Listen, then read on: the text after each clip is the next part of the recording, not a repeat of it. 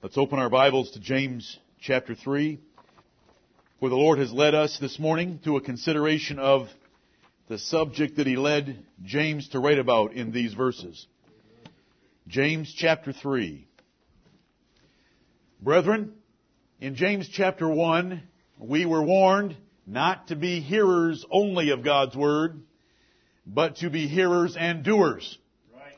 We were warned hear the Word of God and leave an assembly and go our way and do not make changes, then we are like unto a man that looks at his face in a mirror, realizes he has many blemishes, spots from the night of sleep, and does not correct them before he goes to an interview. But whoso looketh into the perfect law of liberty and continueth therein, and shall be blessed in his deed. There is a blessing. There is a pinata hanging over your head if you will reach up with your heart and hear what is taught from these verses and I along with you to know what God expects of us regarding our tongues. Right.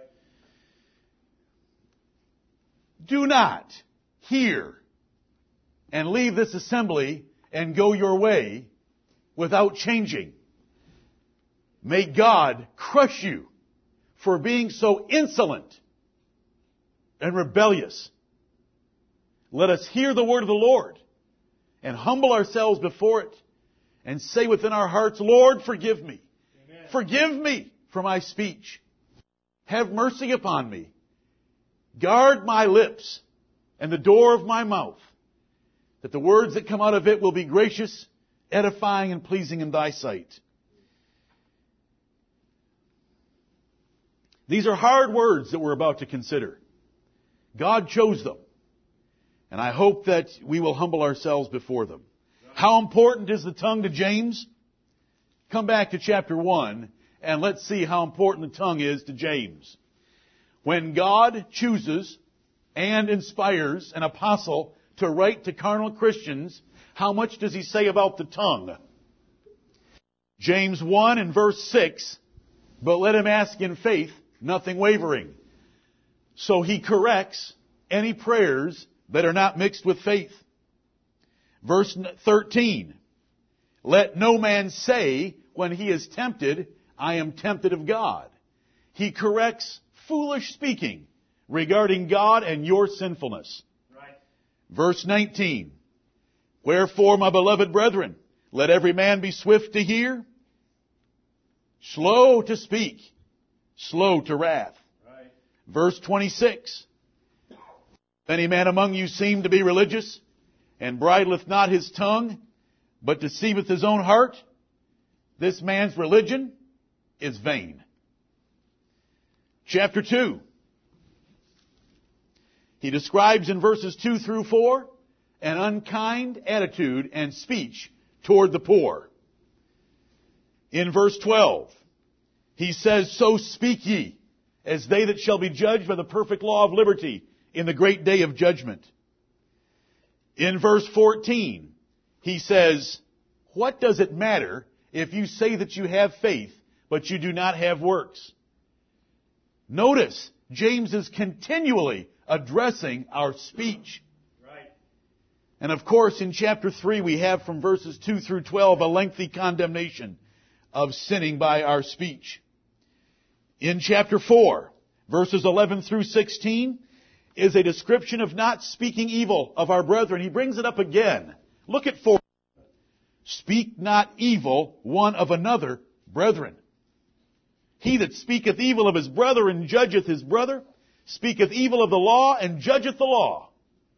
But if thou judge the law, thou art not a doer of the law, but a judge. And he goes forward and says that we ought not to speak about our illustrious plans, future profits. Right.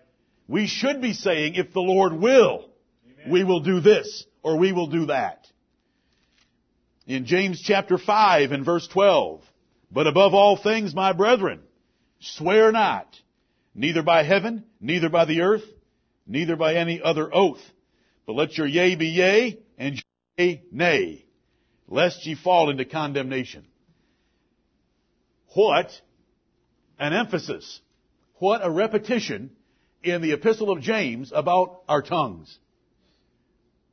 So, when God chooses an apostle and sends them after carnal Christians, those who say that they are Christians, those who say they believe that there is one God and He has a son named Jesus, but they live like the world, when an apostle goes after them, he goes after their speech.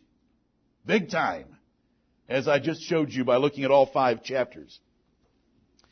If we were to go to the book of Proverbs and see Proverbs defining wisdom, how much would he say about the tongue? A great deal. The easiest way to spot a fool is just to listen. Because he'll expose himself by his foolish speech. We could preach forever on the sins of the tongue. I, I, say that because the Bible has so much to say about it. But we're studying the epistle of James, so we'll not be that long, but we do want to make sure that we get our attention about how important speech is to the Lord. If you want to know more about the tongue and speech, then I would recommend you go home, get in our website, get into the Proverbs section, look up those verses that have to deal with the tongue, and from one let it lead you to other verses by its cross references until you've exhausted the book of Proverbs about the tongue and speech. Because you will find many, many warnings there about the destruction and curse in your life that God will bring for your sins. And you will find there the promise of blessings if you will speak righteously. Right. James chapter 3. James chapter 3. I'm going to read verses 1 through 12. James 3, 1 through 12. We have a warning about a foolish and profane ambition to be a teacher in verse 1, but then the apostle quickly goes in to why that's a foolish ambition, because of how easy it is to sin with our tongues. And therefore we, we should rather hear than teach. James chapter 3, beginning at verse 1. My brethren, be not many masters, knowing that we shall receive the greater condemnation. For in many things we offend all. If any man offend not in word, the same is a perfect man, and able also to bridle the whole body. Behold, we put bits in the horses' mouths that they may obey us, and we turn about their whole body. Behold also the ships, which though they be so great and are driven of fierce winds, yet are they turned about with a very small helm, whithersoever the governor listeth. Even so, the tongue is a little member, and boasteth great things. Behold, how great a matter a little fire kindleth. And the tongue is a fire, a world of iniquity. So is the tongue among our members, that it defileth the whole body, and setteth on fire the course of nature, and it is set on fire of hell. For every kind of beast, and of birds, and of serpents, and of things in the sea, is tamed, and hath been tamed of mankind. But the tongue can no man tame. It is an unruly evil, full of deadly poison. Therewith bless we God, even the Father, and therewith curse we men, which are made after the similitude of God. Out of the same mouth proceedeth blessing and cursing. My brethren, these things ought not so to be. Doth a fountain send forth at the same place sweet water and bitter?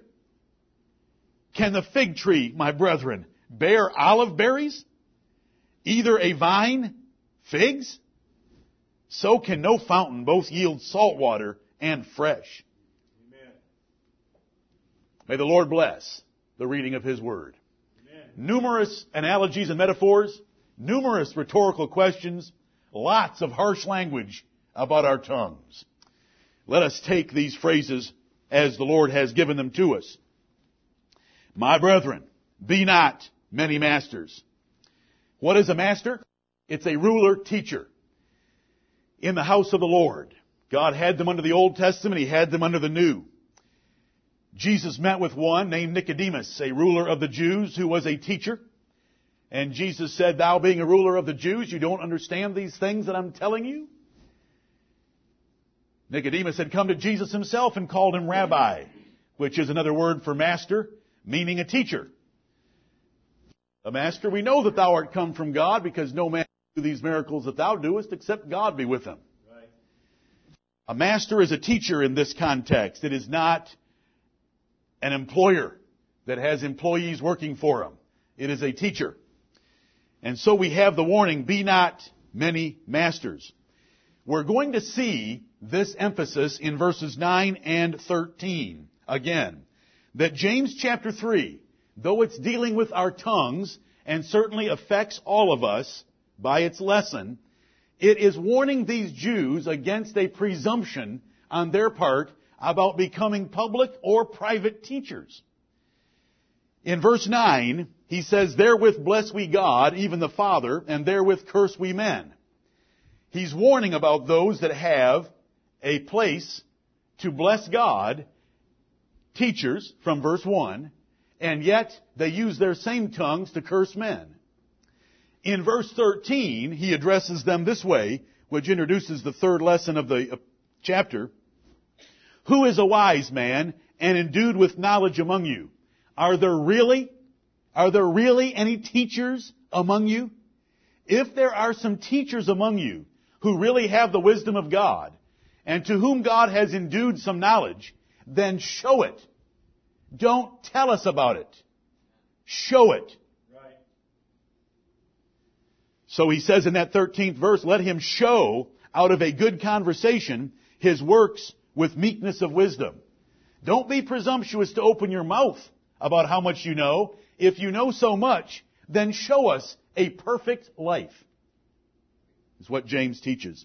And he will conclude the chapter the same way by showing there's two kinds of wisdom. There is a wisdom that has bitterness and envy and strife in the heart. That wisdom comes from hell. Amen. Then there is a wisdom that has peace, purity. It's easy to be entreated. It's easy for it to say, I'm sorry. It's cooperative and gets along with others, and it's always sowing peace and righteousness. That is wisdom from heaven, and so James gives these teachers a high standard to aim for. It's all the way through this chapter. Let's come back to verse 1 of chapter 3. My brethren, be not many masters. The warning here is, don't you that I'm writing to all presume to be teachers. Don't have a profane or impulsive or hasty or foolish desire to be a teacher. And he's going to explain why in just a moment. But the first one is a command Be not many masters. Don't choose to seek the office of a teacher and don't choose to be a private teacher because both carry a risk with them. You know, some have ambitions for the office of the ministry. And the ambition, the ambition is for a good thing the ambition can be very foolish and presumptuous on their parts. But there is also a desire to be a private teacher, to go around and correct and instruct and teach others on a private basis. The warning here is for both. Every time you open your mouth and profess to tell someone else what they ought to be doing, you are bringing greater condemnation upon yourself if you are not living consistent with that instruction and with everything else God has to say about your life. So the warning is, be not many masters. Don't look to be a teacher. Look to be a hearer. Look to be a listener. Look to be a learner before being a teacher. Now there's a reason that James has to write this way, and let me introduce you to that by looking at the character of the people to whom he wrote. Turn to Romans chapter 2. Romans chapter 2. Why does James need to take a third chapter of his epistle and go after men who wanted to be teachers and correct them from their ambition and show them the standard that God holds them accountable for. That's first of all learning to control their mouths and then having wisdom that is based on meekness, peace, purity, and easiness of entreating, rather than their censorious, critical, negative, overbearing, bitter, strife-based teaching. Romans chapter 2. We know to whom James is writing because the Holy Spirit told us in the first verse to the 12 tribes scattered abroad. The instruction are to Jews. So we come over to here to Romans chapter 2 and Paul's going to tell us about the character and ambition of Jews. Verse 17, Romans 2:17. Behold, thou art called a Jew and restest in the law and makest thy boast of God. As we read through these, notice the phrases because I'm not preaching Romans 2, but I want you to the phrases that describe their presumptuous pride and the arrogance of their lips and how much they thought they about God's word. Romans 2:17 Behold thou art called a Jew and restest in the law and makest thy boast of God and know his will and approvest the things that are more excellent being instructed out of the law and art confident that thou thyself art a guide of the blind a light of them which are in darkness, an instructor of the foolish, a teacher of babes, which hast the form of knowledge and of the truth in the law. Thou therefore which teachest another, teachest thou not thyself? Thou that preachest a man should not steal, dost thou steal? Thou that sayest a man should not commit adultery, dost thou commit adultery? Thou that abhorrest idols, dost thou commit sacrilege? Thou that makest thy boast of the law, through breaking the law, dishonorest thou God? For the name of God is blasphemed among the Gentiles through you, as it is written. For circumcision verily profiteth if thou keep the law, but if thou be a breaker of the law, thy circumcision is made uncircumcision. You Jews that profess to have an advantage by having the Word of God, and thinking that you are so knowledgeable that you can instruct and teach all others that the Gentiles should line up at your door, asking for you to give them a daily sermon. You Jews that think so highly of your ability to teach, examine your own lives. Are you living up in accordance with what you're teaching? Your Jewishness amounts to nothing if your life doesn't back up the law of God you profess to have on your coffee table or in your library or committed to your memory. If you do not live it, then it amounts to nothing. And so we have there a description of the Jews and their confidence in having the Bible. Many men have had the Bible, but not all are called to be teachers. Only some, only a few are called to teach the Word of God. And so there's a warning in this verse about men presuming to be teachers like those Jews that were not called of God, either in public for a public office or in private. They're presuming on their knowledge, and there's a warning. And here's the warning. Knowing that we shall receive the greater condemnation. A wise man, according to Proverbs, has a very attentive ear. He does not have a very lubricated tongue. He listens better than he speaks. Because wisdom is that recognition that we came into this world knowing nothing and that we have to learn from others in order to be able to teach. And so we want to bow down our ear. We want to humble ourselves. We want to retain things that we are taught in order to teach. And throughout the Bible we have an emphasis and a warning about such things. It's interesting when you read the Bible that three of the greatest teachers and preachers in the Bible didn't want the job. Can you think of a great one in the Old Testament, the greatest judge and teacher who wrote five books under the Old Testament? Moses. Oh, he didn't want that job. He tried to get out of it several times in Exodus chapter 3 and chapter 4, and the Lord got angry with him. He wasn't presuming to be a teacher. He didn't want to do it. He said, I can't speak. I'm not good for the job. Pick someone else. Anyone else, but not me. That's Moses. In Jeremiah chapter 1 verses 5 and 6, it was Jeremiah that said, I am but a little child, I don't know how to speak.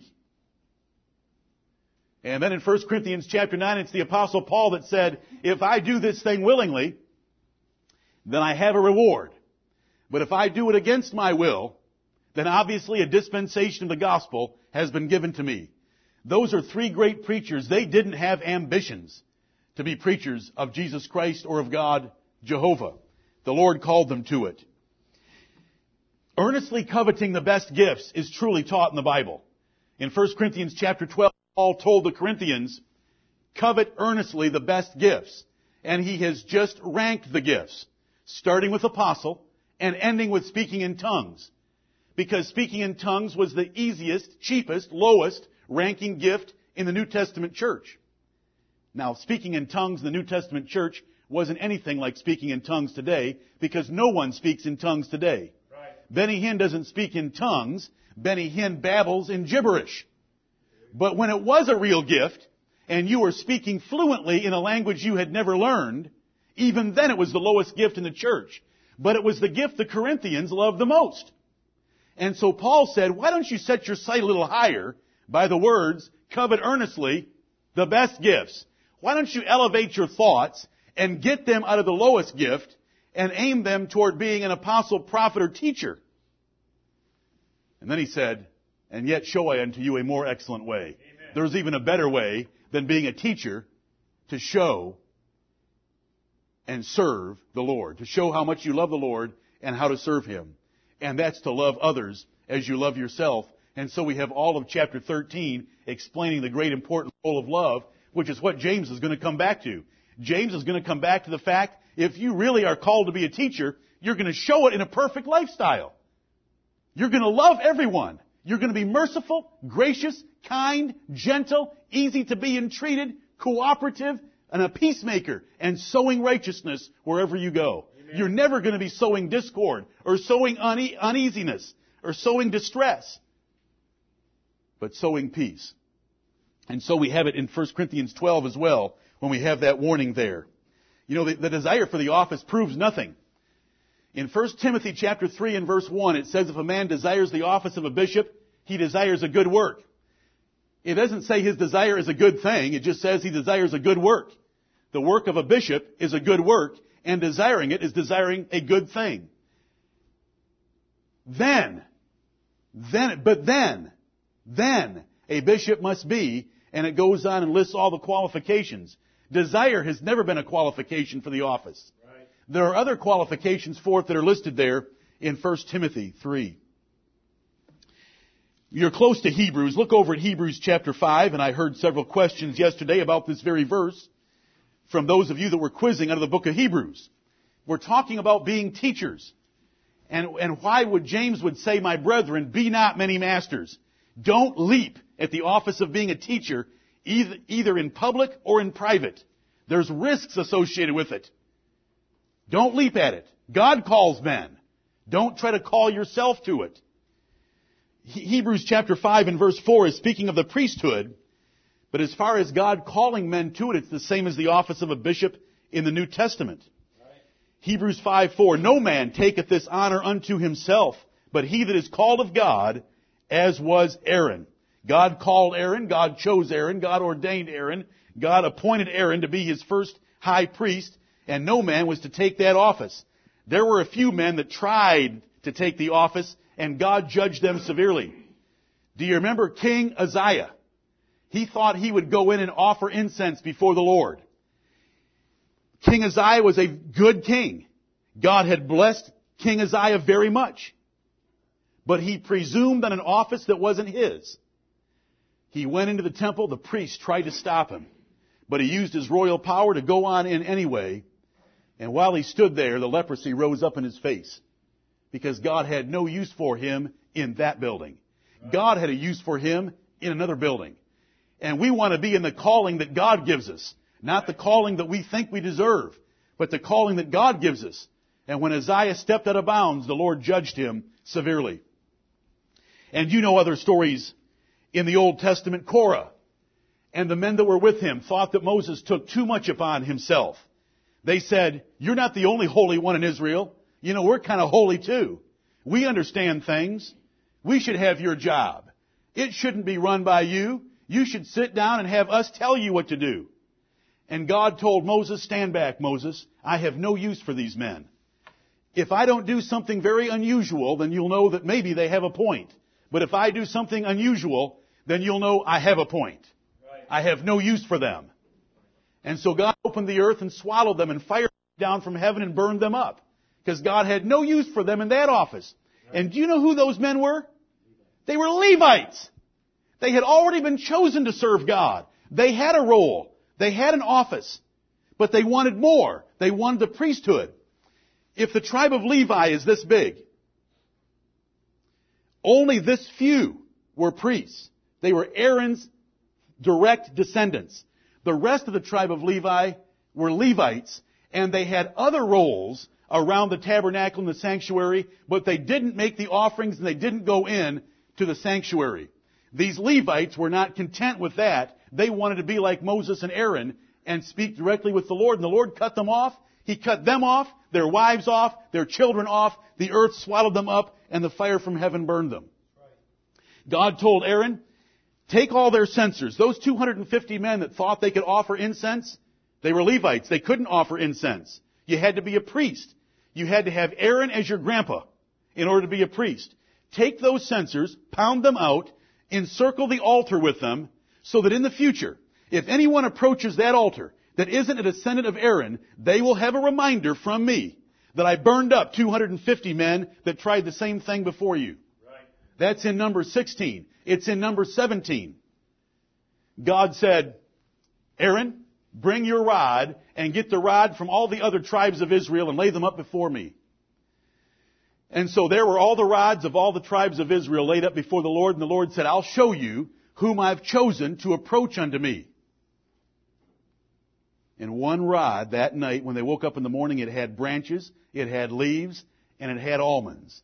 It had budded, it had grown and budded all night long, though it was as dead as any rod could be, and it was the rod of Levi, because God had chosen that tribe and the family of Aaron to be his priests.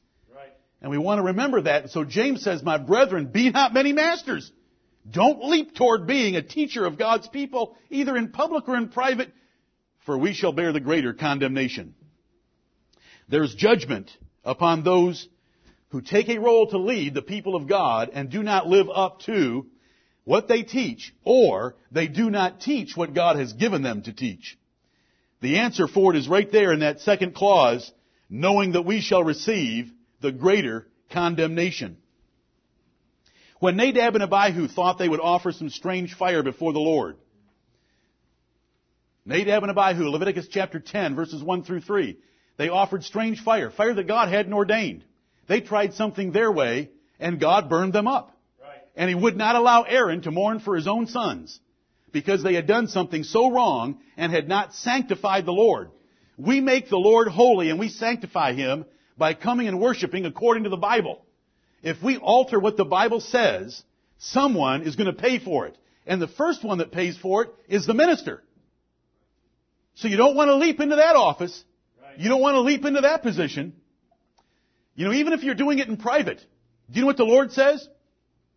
With the measure that you measure out in your judgment of others is the measure that I'm going to pour out upon you. If you're harsh and severe in judging others, I'm going to be harsh and severe in judging you. Matthew chapter 7, and that's verses 3 through 5. If you're judging hypocritically or harshly, and that's even in private. Look at Numbers chapter 18. Numbers chapter 18. I've just referred to you to several stories here in the Old Testament, but let's look at a verse. Numbers chapter 18. Because we want, we want to understand what was James saying, my brethren, be not many masters, knowing we shall receive the greater condemnation. Let's look in the Word of God and find the explanation for it. Numbers chapter 18, this Korah is chapter 16. Numbers chapter 17 is Aaron's rod flourishing. And so forth. Numbers 18, verse 1. The Lord said unto Aaron, Thou and thy sons and thy father's house with thee shall bear the iniquity of the sanctuary. And thou and thy sons with thee shall bear the iniquity of your priesthood. In that one verse, he references two groups of people. Your father's house is Levi's house. All the Levites. They have their duties. You and your sons have their duties. Together, they're the duties of the Lord's sanctuary, and you will bear the burden of them. If you do something wrong in my worship, in my house, I'll hold you accountable. So it says that they would bear the iniquity of the sanctuary. That's exactly what James is saying in James 3 and verse 1, knowing that we shall receive the greater condemnation. Verse 2, And thy brethren also of the tribe of Levi, the tribe of thy father, bring thou with thee, that they may be joined unto thee and minister unto thee, but thou and thy sons with thee shall minister before the tabernacle of witness. And they shall keep thy charge and the charge of all the tabernacle. Only they shall not come nigh the vessels of the sanctuary and the altar, that neither they nor ye also die. If you allow the Levites, who had an exalted role with the Lord in serving God and in the religious worship of Israel, but if you allow them to get close to the altar and to the vessels that are part of the worship, the direct worship of me, they will die and you will die as well for allowing it to happen. What a severe warning in Numbers 18, 1 through 3. And the backup is chapters 16 and 17 and the description there. Come over to your Bibles to Matthew. Matthew chapter 23. My brethren, be not many masters, knowing that we shall receive the greater condemnation. James puts himself in there. Knowing that we shall receive the greater condemnation. Look what Jesus taught in Matthew 23 verse 14. Woe unto you scribes and Pharisees, hypocrites, for ye devour widows' houses, and for a pretense make long prayer. Therefore ye shall receive the greater damnation. There's the greater condemnation, called greater damnation here. It's scribes and Pharisees, those who had the religious leadership of Israel, they were using false prayers to take advantage of widows and take their money. That's what it means to devour widows' houses. It does not mean to eat a widow's bungalow. It means to be taking advantage of them and taking their offerings for religious purposes and not taking care of the widows, who are generally the poor and helpless. There is greater damnation pronounced by Jesus Christ upon them. Of course, in the modern versions of the Bible, Matthew 23:14 doesn't exist. It goes from verse 13 to verse 15. Come over to Luke chapter 11. Luke chapter 11 and see another description of how Jesus condemned teachers for their role in sinning themselves and in leading others away from the truth. Luke 11 verse 52. Woe unto you lawyers. Luke 11:52. Woe unto you lawyers, for ye have taken away the key of knowledge. Ye entered not in yourselves, and them that were entering in ye hindered. You lawyers who study the law of God, who know the law of God, when John the Baptist came preaching and when I came preaching, you would not hear that word and obey it yourself and enter into the kingdom of heaven. Sin number one. And sin number two, you hindered those that were trying to get in by stealing from them the key of knowledge. You in the pulpits, in the way that you have taught the people, you have, you have dis- distracted them, diverted them, and kept them. You have hindered them from hearing my word and entering into the kingdom of heaven. That's why when Jesus preached Matthew 5, 6, and 7, it says the people were astonished because he spake as one having authority. He opened up things to them they hadn't heard before, and in a way they hadn't heard it before. But here is a minister's or a teacher's or a master's two sins. He doesn't obey, and he hinders those that want to obey. Right. Knowing this, brethren, that we shall receive the greater condemnation. Look at 1 Timothy chapter 4. 1 Timothy chapter 4. Here's Paul's warning to Timothy along similar lines. 1 Timothy 4:16 Take heed unto thyself and unto the doctrine. Continue in them, for in doing this thou shalt both save thyself and them that hear thee. Continue in them. Them is a plural pronoun referring to two things. Take heed to yourself, Timothy, that you're living a righteous life. Second, take heed to the doctrine that you are teaching to others.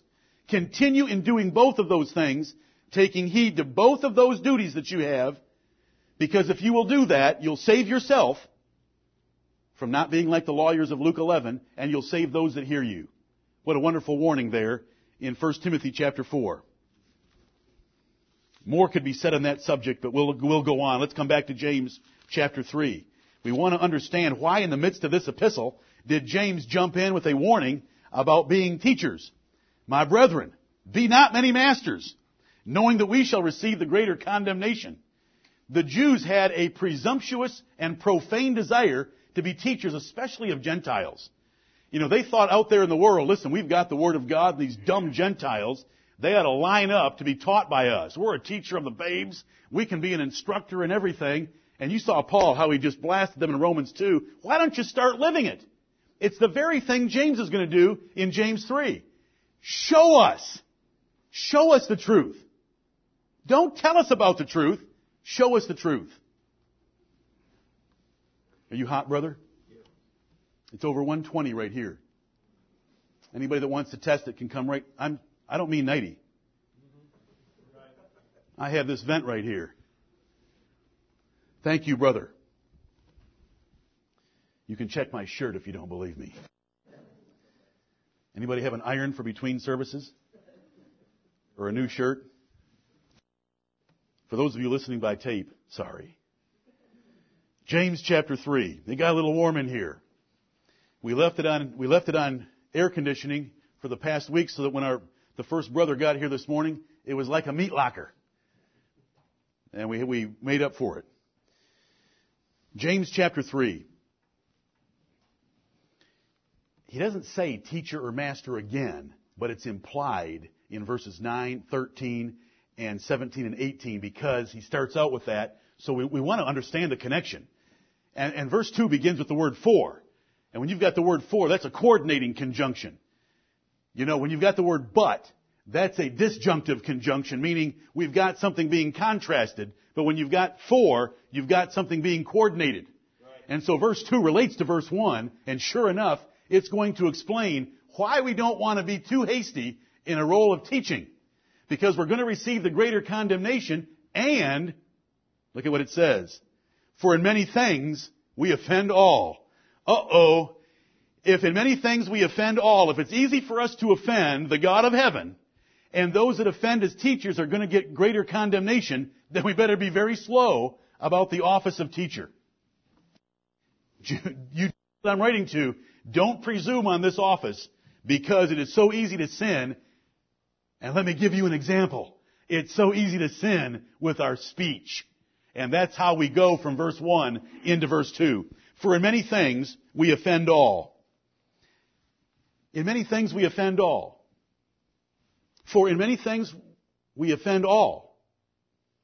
For in many things we all offend. Oh, but that's not what it says, is it? For in many things we offend all. Does that mean in many things we offend all other people? Or does that mean we all offend God in many things? We've got to make a choice here in the language because the all is positioned in a way that we're not used to positioning it. For in many things we offend all. Is all referring to other people or is all referring to all of us are offensive? That is what we choose because of the context. The context is don't be a, don't choose to be a teacher foolishly or hastily because you're going to get greater condemnation from the Lord because we all sin so easily and because our greatest and chiefest and easiest sin is the sin of our speech. By the context, we keep the flow going in the same direction. James here isn't worried that hearers might be offended with a speaker because speakers don't care what hearers think. Paul said in 1 Corinthians chapter 4, it is a very small thing that I would be judged of you. Yea, I don't even judge myself. I have someone that judges me. It's the Lord that judges me. Right. In 1 Corinthians 4, 1 through 4. So we take that position here on the first clause. Let me, let me chase a rabbit for a second. In many, for in many things we offend all. We take the word all and apply it to our, to we. For many things we all offend. That's the sense. That's the way we would write it today but the Lord wrote it this way. Do I have another example from the Bible? This is my rabbit. Jesus said in Luke, when he, when he distributed the Lord's Supper, oh, I shouldn't have said that word. when he had the Lord's Supper, he said, drink ye all of it. Drink ye all of it. I've told you what that used to mean to me as a child. When my father would be administering the Lord's Supper and I was sitting there as a child, don't get grossed. Don't get grossed out. But as a little, I don't even want to tell you. I'd stick my tongue into the cup to make sure I got the last drop because the Lord said, drink ye all of it. Don't laugh at me. What? I, I thought the words drink ye all of it meant make sure you get it all. Drink ye all of it. What do the words mean? All of you drink of it. Do we know that? Yes, because we've got four gospel accounts. When we go to the other gospel accounts, Jesus distributed the cup of, of wine to everyone and, and had all of them drink of it. Is that little statement of Jesus important? The Catholics don't give the cup to the laity. That statement is very important. When you're in a Catholic church, and things are changing a little bit now, but for 2,000, 1,500 years, when you're in a Catholic church, you go forward, stick out your tongue, and they stick that little wafer on it, and say, this is the Lamb of God, or behold the Lamb of God. You only get the host. You do not get the wine. It's always been that way. The priest drinks the wine, the people get the bread. But look what Jesus said. Drink ye all of it. And he meant, drink y'all of it. That's what he meant. Now all of you should understand that better than I do. Drink y'all of it. And here we have the same thing. You know, I can say to the Lord, Lord, I wish you'd put that all where I need it. But the Lord put it where He's got it. Right. But we understand what it's saying. My brethren, don't be hasty about being a teacher because we're going to get the greater condemnation because it's so easy for all of us to sin. And then he goes forward and grabs the sin that's easiest of all, and that's the sin of our tongues. If any man offend not in word, the same is a perfect man, and able also to bridle the whole body. We can understand this sentence here in a hypothetical way, which is impossible. Now James has just said in many things we offend all. Would he then in the next sentence, within the same verse, say that it's possible for you not to offend in speech? And by not offending in speech, not offending at all in any way? We, we look at it and we can see a, a hypothetical illustration. If a man can get a hold of his speech, then he's a perfect man because anything else in his life is going to be easy. But we can also see that it's a general statement.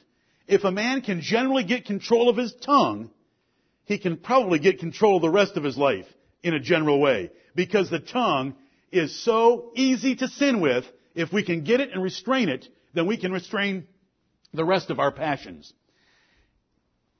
If any offend not in word, the same as a perfect man and able also to bridle the whole body. We notice from this that sins of speech must be the easiest, must be the hardest to curb, or it wouldn't be worded this way. If you can get control of your speech, you can get control of anything else, the implication being sins of speech are the hardest to rein in.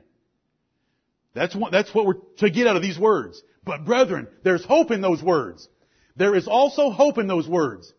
If we, by the grace of God and our diligence and our praying, control our speech and rule our tongues and do not offend in word, there is hope for the rest of our passions. There is hope in this verse. And he's going to proceed based on that ground. If we can rule our speech, we can rule our entire body, our entire reputation, all of our passions, all of our lusts, all of our bodily members, if we can get a hold of our speech. Because it's the easiest way in which we sin, and it's the hardest to rule. And so he's arguing in verse 2, a small, great comparison. If we can control, he doesn't call it small yet, he's about to. If we can control this little thing in our mouths, if we can rule it, then we can govern the whole man. There's hope there. And he's going to appeal to that little comparison in verse 3.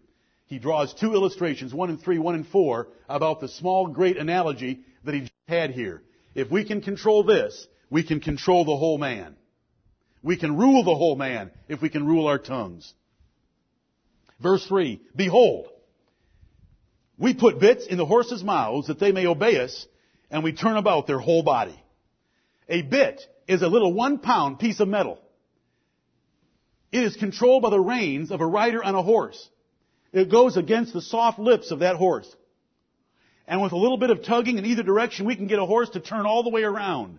And someone skillful can do it with hardly any effort.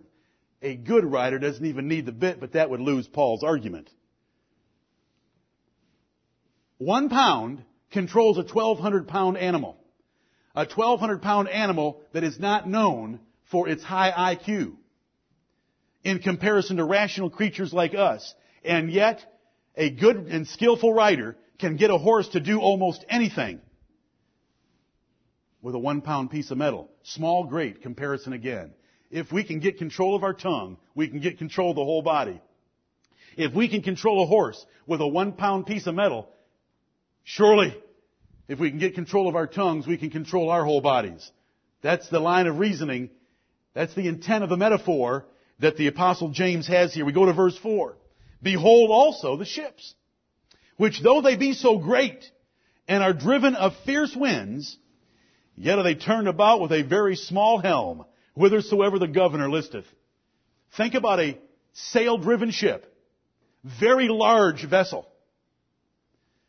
You know, the one that took Paul from Caesarea to Rome had 218 soldiers aboard, plus other passengers. A very large boat with fierce winds. The winds are ripping at this ship, and yet there's a wheel. And by turning that wheel, or the helm, it turns the rudder, which is just a small piece of wood in those days under the water that would direct a ship. Again, small versus large. If we can get control of a whole ship by a little rudder, can we get control of our lives and all of our passions by starting right here and getting a hold of our tongues? If we can learn to put up a guard and not let words out of our mouths that shouldn't come out, we can put up a guard to stop everything else. What a warning! What hope! What hope, brethren! We have some super carriers. Do you know what a super carrier is turned by? A little electronic helm by the captain of that ship that turns 41 ton rudders. The Nimitz and other large super carriers we have have 41 ton rudders. You say, well, that sounds like a pretty big thing. Not compared to a carrier. Because a carrier displaces 100,000 tons of water when it's sitting loaded. And yet it's turned with a 41 ton. 41 tons doesn't match up to 100,000 tons. Right. Doesn't matter. The Lord's got us. The Lord's got us. We can take a 1,200 pound horse and turn it with a one pound bit.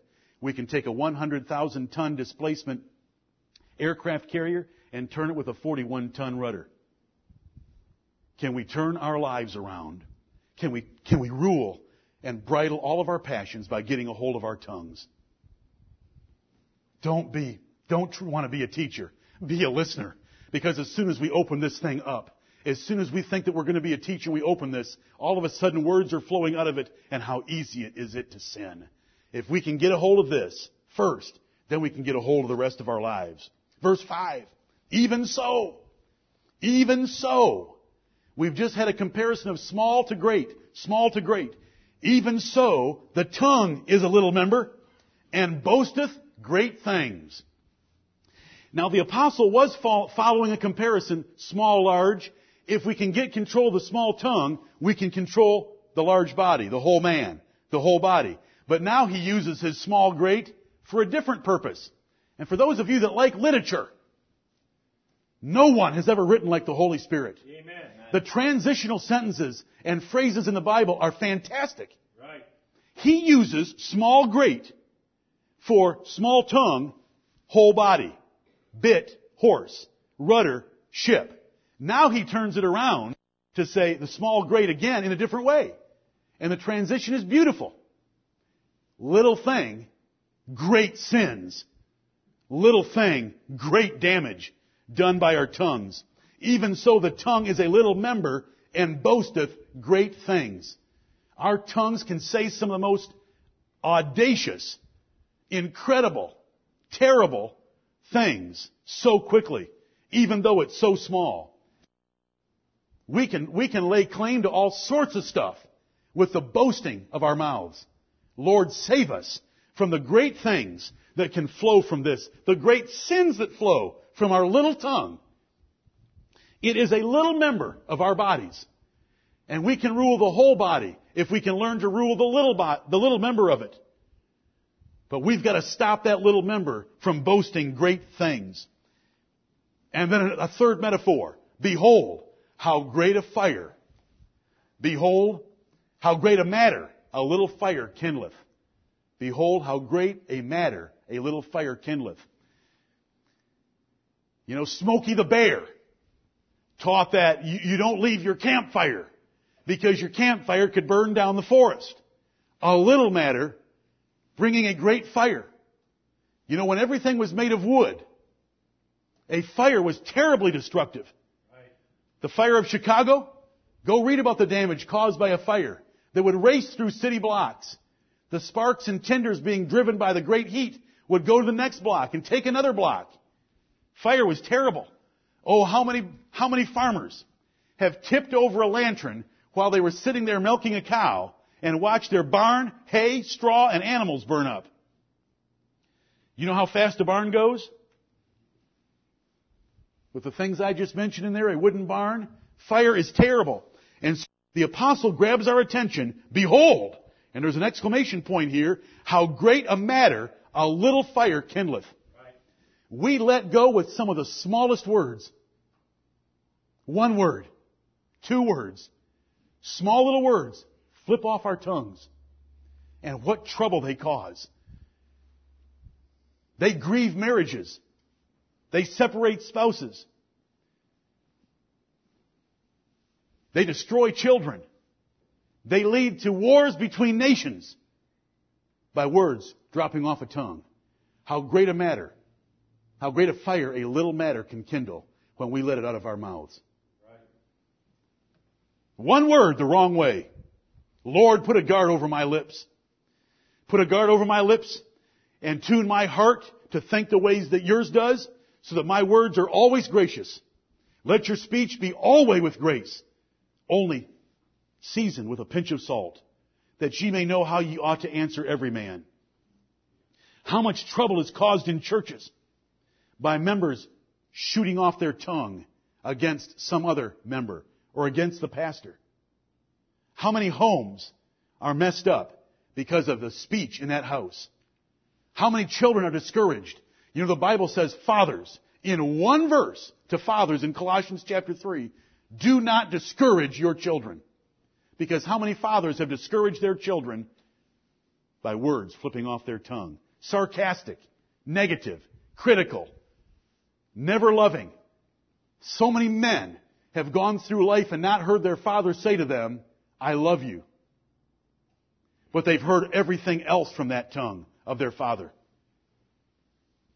Even so, in just the way of the horse and the ship, the tongue is a little member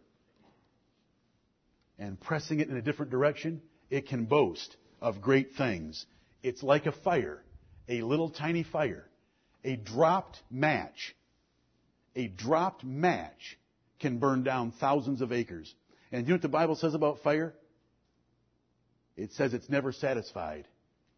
It never gets to a place. This is Proverbs chapter 30 and verse 16. There are four things on earth that are never satisfied, and one of them is a fire. A fire never gets to a place and says, well, I've burned enough, I think I'll go out. It's never satisfied. And do you know what? When we speak words, I'm going to tell you something. You can never go get them back. Once it's out, there is no reel on that line to pull it back in. It's gone. You can apologize for it. You can repent for it. You can confess and I'll forgive you. But if you've hurt someone else, do you know what the Bible says? to recover an offended brother? Harder to be taken than a walled city. The bars of it, the bars of a castle. Once those words are gone. Oh Lord, help us to remember these things. And so we come to the sixth verse, and the sixth verse says, the tongue is a fire. The tongue is a world of iniquity. So is the tongue among our members that it defileth the whole body and setteth on fire the course of nature, and it is set on fire of hell. There is within every one of us, and I'm not going to cover this verse right now, there is within every one of us the pit of hell in our depraved hearts and souls. And it's that that fuels this tongue. And without the grace of God in regenerating us to give us a new man, and without the grace of God assisting us to put that new man on and to get off the old man, this thing lets out the fumes and the sewer of that depraved heart that is set on fire of hell. And out comes flames that scorch, destroy, and burn in people's lives, in churches, in families, in businesses. So the warning is, be not many masters, knowing that we shall receive the greater condemnation. Let us be swift to hear, slow to speak. Because who has not offended with this? Even Isaiah said, I am a man of unclean lips. The warning is, if you can control this, and there's hope in this warning, if you can control this, you can learn to control the whole body. Right. Just like a horse is controlled by a small bit, just like a ship is controlled by a small helm and rudder. However, this little member can do great damage, and we must guard every word that comes off it. Every word that comes off it, lest we light a fire that burns far more than the little matter that we let out. Because our tongue is a little member, it is a fire it is a world of iniquity. It is full of iniquity as much as the world is as large as the world is great and includes everything. So our tongue includes all kinds of iniquity. It sets on fire the course of nature. It stirs up men and their passions. You instant, instantaneously respond to a word improperly spoken at the wrong time. You have an instantaneous reaction inside of you because words, not governed and controlled and not spoken the right way at the right time, light you up. It sets on fire the course of nature, and we burn ourselves to the ground. God help us. We are, we are breaking. We are going to take our break. You are going to start to open your mouths. I'm going to shut mine. Let us guard every word that comes out of them. Amen. Today, tomorrow and until the Lord comes. And we'll have more on this when we come back.